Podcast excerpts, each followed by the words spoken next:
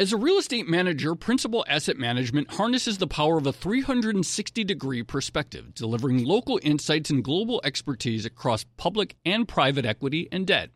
Their teams apply local insights and global perspectives to help identify the most compelling investing opportunities. Principal Asset Management, actively invested.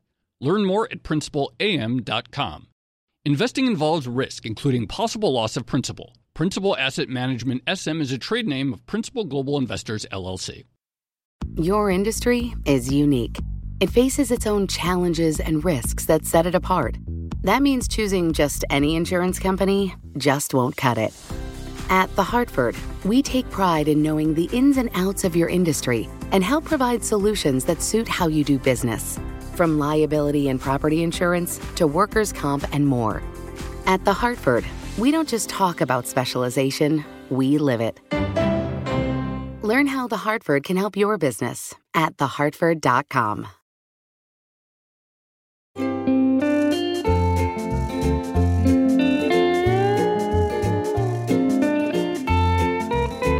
Hello and welcome to another episode of the Odd Lots podcast. I'm Joe Weisenthal. And I'm Tracy Alloway. Tracy, you know what story has made this summer really fun? Uh, I do actually. It has to be Tesla, right? yeah, so the last few weeks have just been this incredible saga of Tesla, starting with early August when its CEO Elon Musk said he was going to take the firm private at a price of $420 a share. And then he said in the same tweet that he had funding secured. And ever since then, there's just been this mad scramble on the part of everyone to figure out what that tweet meant, whether it was legal, what the story behind it was, and everything. And I just found it to be incredibly fun and amusing, the whole thing. Oh, yeah. I mean, we thought that people dissected Donald Trump's tweets quite a bit, uh, but the way they've been uh, examining Elon Musk's tweets is definitely even more intense than that. And I gotta say, when he first tweeted it, I don't know about you, but I was really scratching my head at the 420 reference. Uh, a lot of people thought that could potentially be a joke because 420 is, well, code for marijuana, right? Yeah, I have to say, I was on vacation during uh, during the week when it happened, but of course, even when I'm on vacation, I'm like still checking Twitter every 10 minutes. And as soon as I saw that tweet, I was like, there is just no way this is real. Like, I didn't for a second actually believe this could possibly be a real thing. And of course, uh, Tesla hasn't gone private at $420 a share. But of course, uh, this raises all kinds of questions about the legality of just tweeting something like that and what funding secured means and what CEOs can tweet. And, you know, Elon's already unusual. And I think our guest today to help us understand this is probably the very best person to talk about it because as soon as this happened, the entire internet was like, we have to hear from this columnist his take because it's definitely going to be the best take. Yeah, um, I would broadly agree with that. And, uh, you know, talking about US disclosure rules is always fun, but this particular person makes it even more so.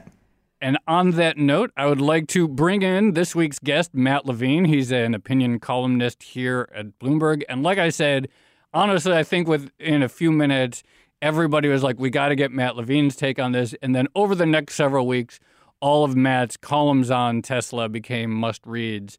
So here to sort of help us what help us understand everything that happened is Matt. Thank you very much for joining us. Hey guys, thanks for having me. Matt, where were you when you saw the tweet? I forget where I was exactly, but my column, I've been not writing my column regularly for the last couple of weeks, and I was planning to not do it. And then uh, Elon came along, and I've been writing mostly about him for a couple of weeks. So, when you saw the first tweet, the infamous funding secured uh, $420 a share tweet, what did you think about it? I, I didn't think it was a joke per se. But my first reaction was kind of, he's gone a little farther than he thinks he has here. You know, I've written about a lot of people who have, uh, you know, launching fake takeover offers is a thing that happens. And the SEC and the regulators and prosecutors take that seriously. And people have recently gone to prison for launching fake tender offers. So I think that Elon Musk has this fondness for sort of making bold claims that he can't necessarily always back up on Twitter.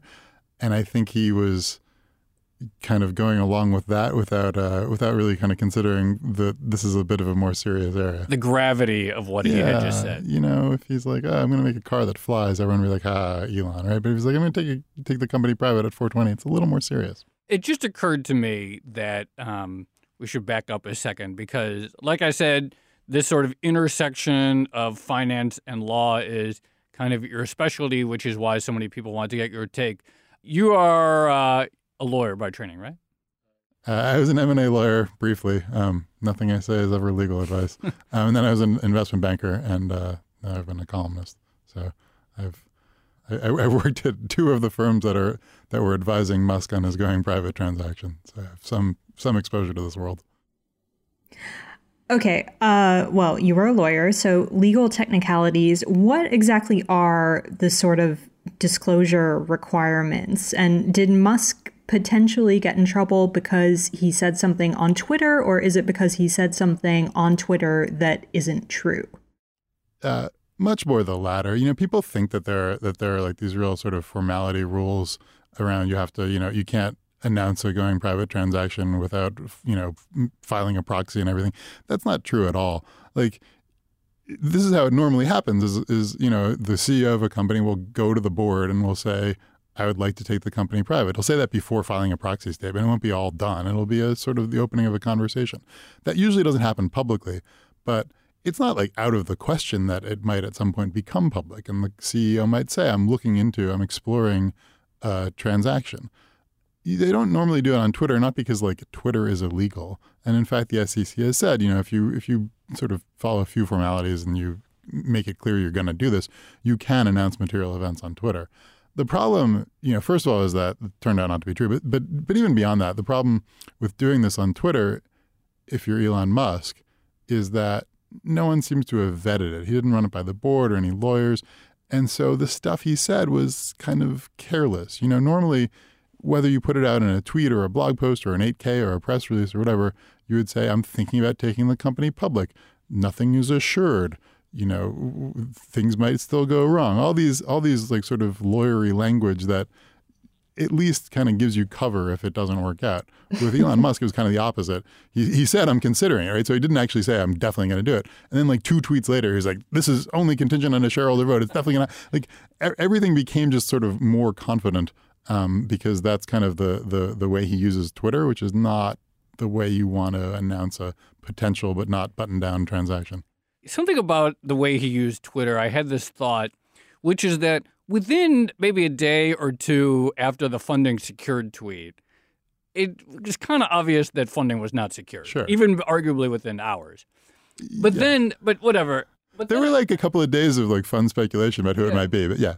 But then I noticed like a couple weeks later, that some of these like analysts who cover the stuff and they're like it appears that funding is not secured and we're downgrading. And i downgrading the stock. And i wonder you know you're on twitter and you also had uh, your background in the investment banking world. Whether those of us who are sort of versant in twitter sort of saw it's like oh this is sort of uh, you know this is a guy tweeting. Whereas that if you're not sort of familiar with that world the thought that you would ever flippantly say funding secured is almost un- unimaginable. Yeah, it's a weird intersection. I mean, like, like to, you know, as an M and A lawyer, as a former M and A lawyer, like the fact that you would do that is still unimaginable. even though you know I joke around on Twitter all the time. Like, like it's it's it's you're not. It's a it's a mixing of the worlds that just didn't really work. Right, and I doubt SEC rules have been uh, updated to take into account trolling or saying outrageous things in order to provoke a reaction. Yeah, I mean, he's done he's made jokes on Twitter. He's joked about Tesla going bankrupt. He's he joked about introducing a, a, a, new model like a watch. I think he joked about a Tesla watch. And I think at one point, I think the stock moved on the Tesla watch tweet. And I think the SEC was like, you know, like they just sort of didn't really. Uh, there's some awareness that like things can be a joke, and like the Tesla watch, it was like an April Fool's joke. It was just very clear it was a joke, and if you bought stock on that, like it's your problem. So I think the SEC has has just they're not going to pick that fight, but this is a, this is not a joke, you know, and this like did move the stock a lot, and this is a little more serious. Something we know about Elon is he really doesn't like short sellers. And one of the things people were talking about is whether he tweeted this in on purpose to sort of burn the short sellers. And I'm curious if there is a distinction between Elon driving to the airport and thinking, oh, you know, I think my conversations with the Saudis or wherever more or less mean I have the funding secured. I'm just going to tweet that versus I'm going to tweet this to really mess with the short sellers and whether I get, whether intent matters here. Yeah, it really does. I mean, it's it's a little weird. I, I think if a company puts out misleading information about something material to the company, that's bad. The company's going to get in trouble for that. But Elon, when he was doing this, was not acting as the company. He was acting as a potential buyer for the company. So he wasn't doing it in his hmm. capacity as CEO. And if your person puts out, you know, if I just like say random lies about Tesla, that's probably not securities fraud, not legal advice, but it's probably fine. The reason people get in trouble for doing this stuff is that they have some manipulate. They want to manipulate the stock. They want to. Um, they have some manipulative purpose, and usually what that means when like just random people uh, put out fake takeover offers, usually what it means is they bought some stock, they put out the fake takeover offer, the stock goes up, and they sell their stock. It's like a very simple like fraud, like a scam. Uh, with Elon, it seems very unlikely he was selling, right? right? No indication he was selling. So it's not that. So that's not the thing he's going to get in trouble for. And so the question is, did he have some other manipulative intent? And I think the obvious one that people are looking at is he's gone on and on about burning the short sellers. He said, you know, in a few weeks they're, they're going to face the, you know, they're going to have a terrible, they're going to get burned basically. And, uh, you know, having made it so clear that he wants to burn the shorts, that he wants to squeeze the shorts, it suggests that one possible explanation here is that that's what he was doing.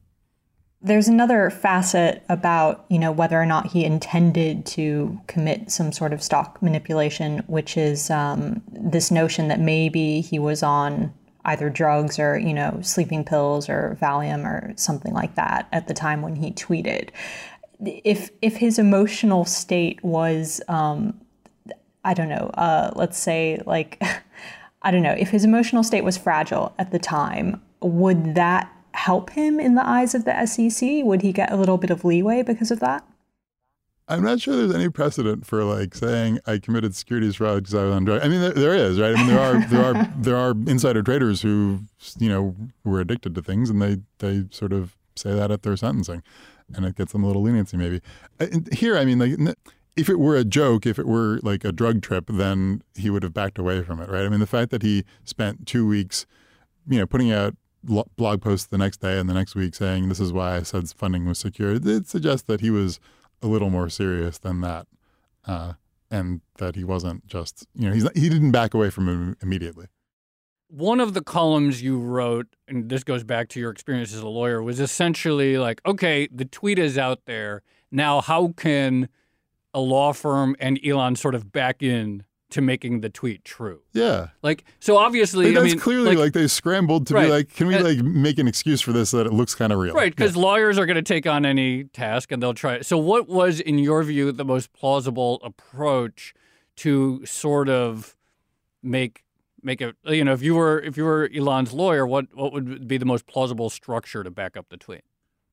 So they basically did it, which is they raised money from people who wanted to invest. I mean, they, they, raised commitments, right? I mean, they, they went out and canvassed, you know, one reason that you might want to go public with this with this notion before having it all locked down is that way everyone knows about it. And if there is someone sitting around being like, I'd love to put $10 billion into Tesla, then they'll call you up. And that kind of seems to have happened. You know, when he announced on Friday that he's calling the deal off, he said, you know, we got a lot of inbound interest.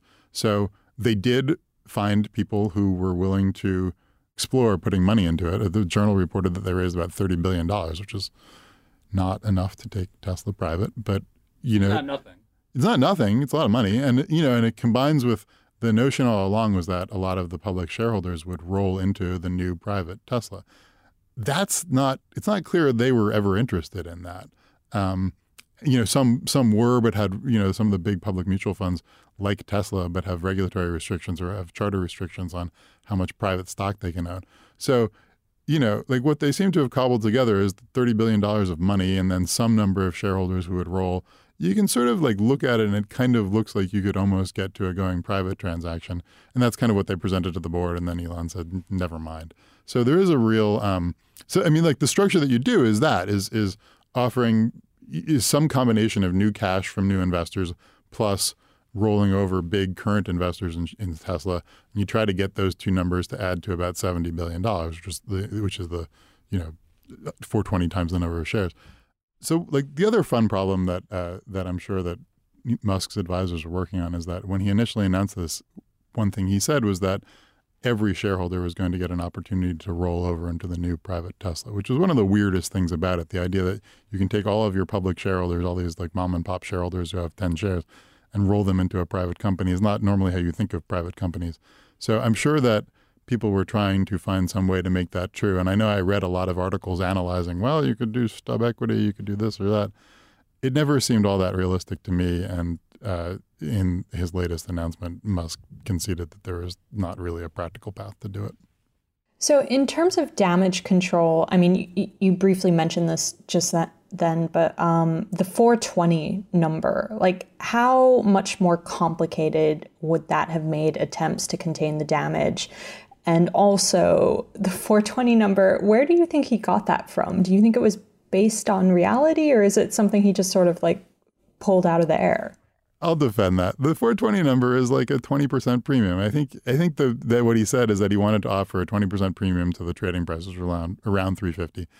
And so he did that math, like multiplying by 1.2 and he got like $419 and he decided that 420 sounded like a nicer rounder number.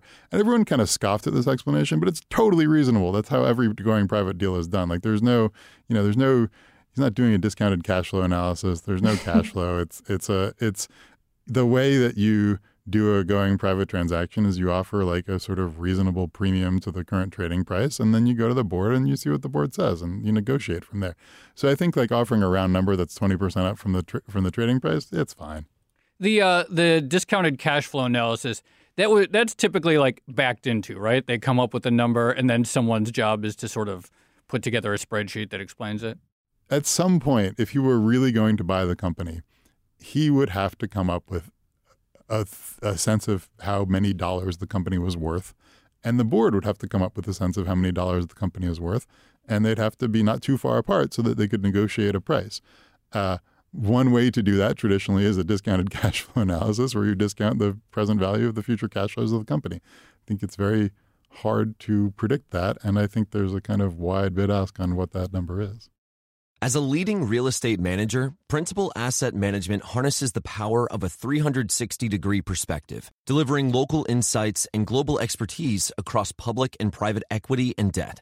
Our experienced teams are uniquely positioned to uncover compelling opportunities in today's market, giving our clients an exclusive advantage. Principal Asset Management actively invested. Learn more at principalam.com. Investing involves risk, including possible loss of principal. Principal Asset Management SM is a trade name of Principal Global Investors, LLC. What do you think about uh, CEOs who are obsessed with shorts? Because most CEOs don't seem to care that much, but every once in a while, there's a CEO comes along that really gets worked up about them. There, there's this belief that the shorts can do something to you that I think is mostly wrong. Sometimes it's right. So, like companies that need a lot of financing, particularly like you know, in the financial crisis, banks were really worried about shorts because if they couldn't roll their financing every day, they couldn't stay in business.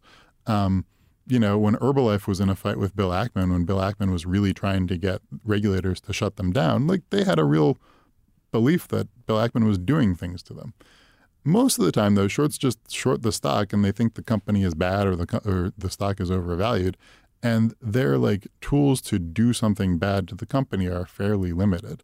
Um, Tesla, you know, Musk talks a lot about how the shorts are pushing a narrative that will destroy Tesla. And it's very hard for me to understand what that could mean. Tesla sells cars, and like, I don't think short sellers are going to like potential car buyers and trying to talk them out of buying Teslas. I mean, they are a little bit. They're putting out, you know, David, you know, they, they will put out little um, uh, claims that the cars are badly made, but like, uh, there's not a lot they can do. And I think the focus on short sellers is more of a like psychological like aversion to having anyone criticize you than like a real like rational analysis of what the company needs. I think most co- public company CEOs recognize that the company needs their attention on the business rather than their like ego driven tweeting about how evil short sellers are. Isn't Tesla burning through cash quite rapidly, though? Like, i.e., don't they need pretty decent access to financing in order to basically stay in existence for a time to come? And wouldn't that be a vulnerability that the shorts could target by sort of interrupting that flow of financing? Yeah, I mean, look, like they they do. I mean, like like you know, the fact is that like the marginal buyer of Tesla stock can buy it from a short seller rather than from Tesla. Um, that narrative is complicated by the fact that you know Musk is not fond of saying that they need financing, right? And that and uh, if you're a company that needs billions of dollars of financing from the equity markets, it's weird to say, you know what, we're going to buy all of our stock back. We don't need any public shareholders. We're going to buy it back. Like it, it's like I tend to agree with you that Tesla does require access to the public markets and that short sellers, not by like pushing a narrative or anything, but just by the fact that they are like a supply of shares, short sellers tend to um, reduce their access to cheap financing. Not that much, right? I mean, it's still a 70, 60 billion dollar company, right? It's you know, they still have plenty of access to public markets. Short sellers do at the margin reduce that, but like that's not the narrative that Tesla says. Yeah, this this whole story has sort of come amid a very weird time where there's this other big thing people are talking about, and that is the supposed short-sightedness of public markets and whether investors demand companies hit a number every quarter. And Tesla seems like a company that more than anything hasn't been forced to adhere by the demands of the market because they never get punished for failing to hit some number. And there doesn't seem to be any particular expectation that if they don't nail uh, an EPS figure that Wall Street has put out there that they're going to lose their access to the market. It's never an EPS figure because they don't make money. Now there are like they, do sort of announce short-term production targets and then when they fail to meet them people say, "Ah, you failed to meet them." And I think that there's like a psychological thing where like I think Musk feels like he is subject to the short term pressures of the stock market. But objectively, there's this enormous valuation on a company that doesn't make money. And that valuation is driven purely by a belief that in the long term, it's going to be an enormous success. As you said, it's like it's exactly the sort of counter narrative to this idea that public markets are so short sighted. Public markets are funding very cheaply, you know, at, at very high valuations, this total long shot, long term company and nonetheless, Musk is like, ah, public markets are short, so short term, we have to get out of here. Uh, sorry, just to take a step back then, do we have any indication or do we have a guess um, even about why Elon Musk would have found going private desirable, especially if he's talking about going private in a way that still brings along the existing public shareholders? Yeah, I, th- I mean, I don't think he had a fully baked sense of like exactly what it would mean, but I think that basically, I don't think he wanted to go private. I think he wanted to be private. I think he looked at like the comp being like Uber, where you don't announce quarterly results and have to do a conference call and get questions about how you miss production targets.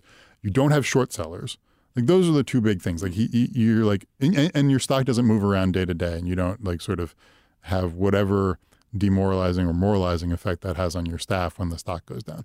So I think he looks at like big private companies and thinks those companies are fine. They have the sort of like public uh, face and the um, ability to access capital that like public companies have always had, and they don't have the share price moves and the quarterly earnings reports and the short sellers. And he thought that would be more attractive. That's not a reason to like do a going private transaction and go out to Saudi Arabia and raise money to like buy out your shareholders. But if he could flip a switch and go from being a public company to a private company, I think he would have liked to do that.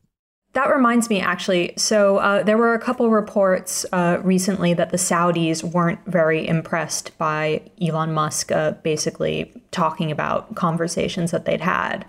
Does Elon have any sort of um, obligations to the Saudis when it comes to like what he was able to reveal and not reveal? Not that I know of. I mean, I think that normally when things like this happen, you know, you sign agreements, and those agreements might include a confidentiality agreement, but they, more importantly, they just include some sort of like coordination on how you'd approach the company and how you'd approach publicity, and you'd agree on how you'd announce the deal and all these things. That didn't that doesn't seem to have happened here. Maybe he violated a confidentiality agreement, but I doubt it. I think what more likely is he just had casual, relatively casual conversations with them that didn't lead to any sort of formal agreement, and uh, they feel burned by his representing it as a formal agreement. Let's talk about what's next. So, obviously, Elon announced late on a Friday, I think it was 11 p.m., like, actually, it's over. We're not going to go private, back to business as usual. But the whole affair has A, perhaps damaged Elon's reputation among some in Wall Street, though I don't know how much that'll actually matter. But more importantly, uh, there's now an investigation, and we've and others have reported that the SEC has sent subpoenas to Tesla. So, in your view, what are some of the ways that this could go? I think from like the company's perspective, I think they're on board with Elon, right? Like the board is is like sort of his buddies, and like frankly, the company sort of makes the most sense with this like visionary weird leader, right?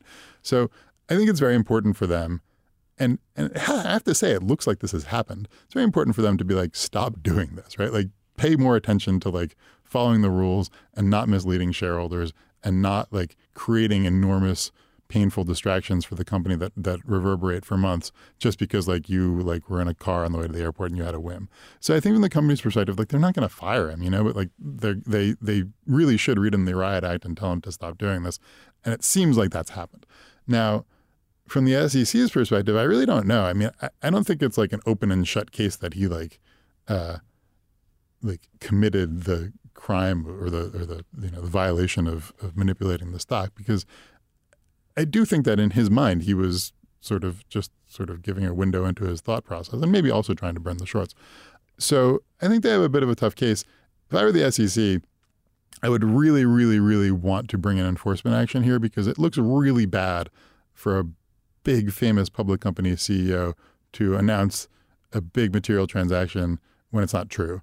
Um, but I also like it's not such a sort of like uh, it doesn't have so much bad intent that I'd want to like ban him from being the CEO. I'd like want to get some money, yell at him, and move on. You mentioned in one of your columns, and everyone found it really amusing, this idea that like if you were an SEC staffer, you would really want to be on this case. Like this would be like one of the juiciest cases of your career. Like, well, so what fun. I So said what was that it would be hilarious to be the person who called Tesla to be like, "So, where's that funding?" Because everyone else was like, "Where's this funding? Is this real? Is this possible?" And the SEC could just call up and be like, "So, really?" I think that like the initial stages of this investigation would be just hilarious because like this like very sort of rickety fake seeming transaction like you could go and be like is this real or not? And like they have every like they have to tell you because you're the regulator and, and you have a you know prima facie case that something bad has gone on here. I think at this point I'm less envious of those people because at this point they kind of like we feel it feels like we know all the facts. Like they probably know all the facts and they have to decide what to do with it. And it's not like there's an open and shut like either walk away or like throw the book at them. Like The there's facts, some so it's the facts are clear, but what you do with them is less clear. yeah i think it's it's you know like the idea that like you can't just let them get away with it because like it just doesn't it's just the stock moved a lot on information that seemed not to be true. But at the same time you can't be like he can never be a public company director anymore because like he's doing a good job for shareholders in many respects. Yeah, it feels like you'd have to sort of get inside Musk's mind a, a little bit as well, and I wonder, um, I wonder what those conversations would be like. Yeah, I don't really think you do that. I think you do to bring a, a like a case in court, and I don't think that's what anyone wants. I think what you have to do is there's like probably some broad middle ground where it's like they pay a fine, he promises not to do it again, the SEC yells at him a lot, and everyone kind of moves on with their lives. You don't really need to talk about exactly what his intent was. You need to be like, mm, this wasn't true, so let's announce that. Let's keep public market, you know, do something for the integrity of public markets by going after Musk in some way for, for tweeting this stuff. Well, on that note, Matt, uh, that gives us something to look forward to down the line, and it was great to talk to you. Appreciate you coming up. Thanks for having me.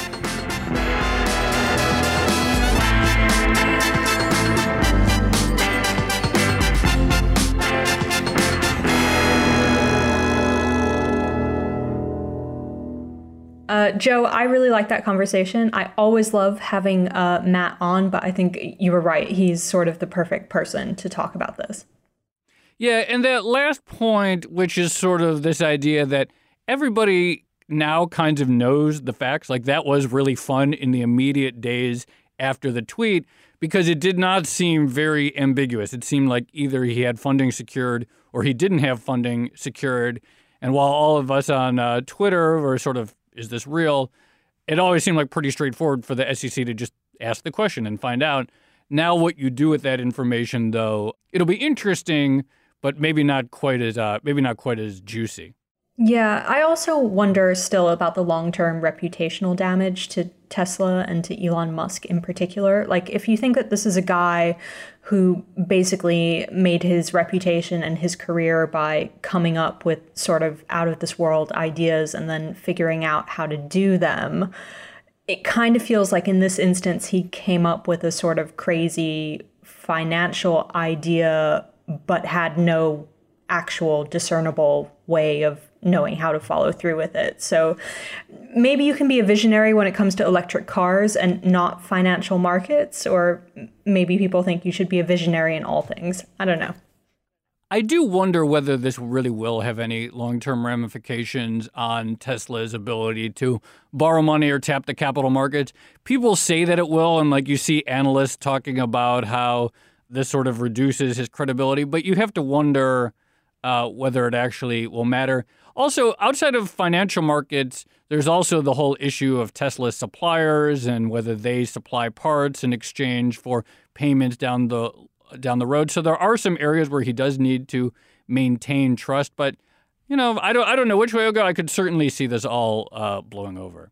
Yeah, and there is a sort of ultimate irony in here that a company that seems to hate public markets so much has actually kind of gotten away with um, ignoring certain norms of public markets for so long. And the irony that ostensibly one reason to go private is to avoid distraction, and this is probably about as big of a distraction as they come. Right. Okay. This has been the ultimate uh, tale of Tesla irony, then. Um, shall we leave it there? Let's do it. All right. This has been another episode of the Odd Lots podcast. I'm Tracy Alloway. You can follow me on Twitter at Tracy Alloway. And I'm Joe Weisenthal. You can follow me on Twitter at The Stalwart. And you should follow our guest, Matt Levine, on Twitter at Matt underscore Levine. And you should follow our producer, Topher Forhecz, at Forhecz T, as well as the Bloomberg head of podcast, Francesca Levy, at Francesca Today. Thanks for listening.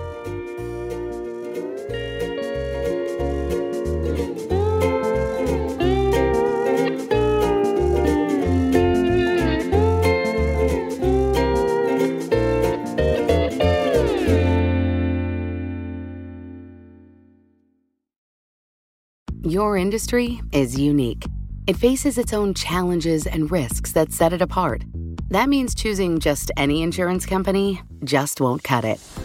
At The Hartford, we take pride in knowing the ins and outs of your industry and help provide solutions that suit how you do business. From liability and property insurance to workers' comp and more. At The Hartford, we don't just talk about specialization, we live it. Learn how The Hartford can help your business at thehartford.com. Collaborate for a greener future at the Bloomberg Green Festival, a groundbreaking celebration of the thinkers, doers, and innovators leading the way. From design and culture to technology, science, and entertainment. Hear from inspirational speakers and immerse yourself in climate solutions. July 10th through 13th in Seattle. Title sponsor Amazon. Official airline Alaska Airlines. Get 20% off using promo code Radio20 at BloombergLive.com slash Green Festival.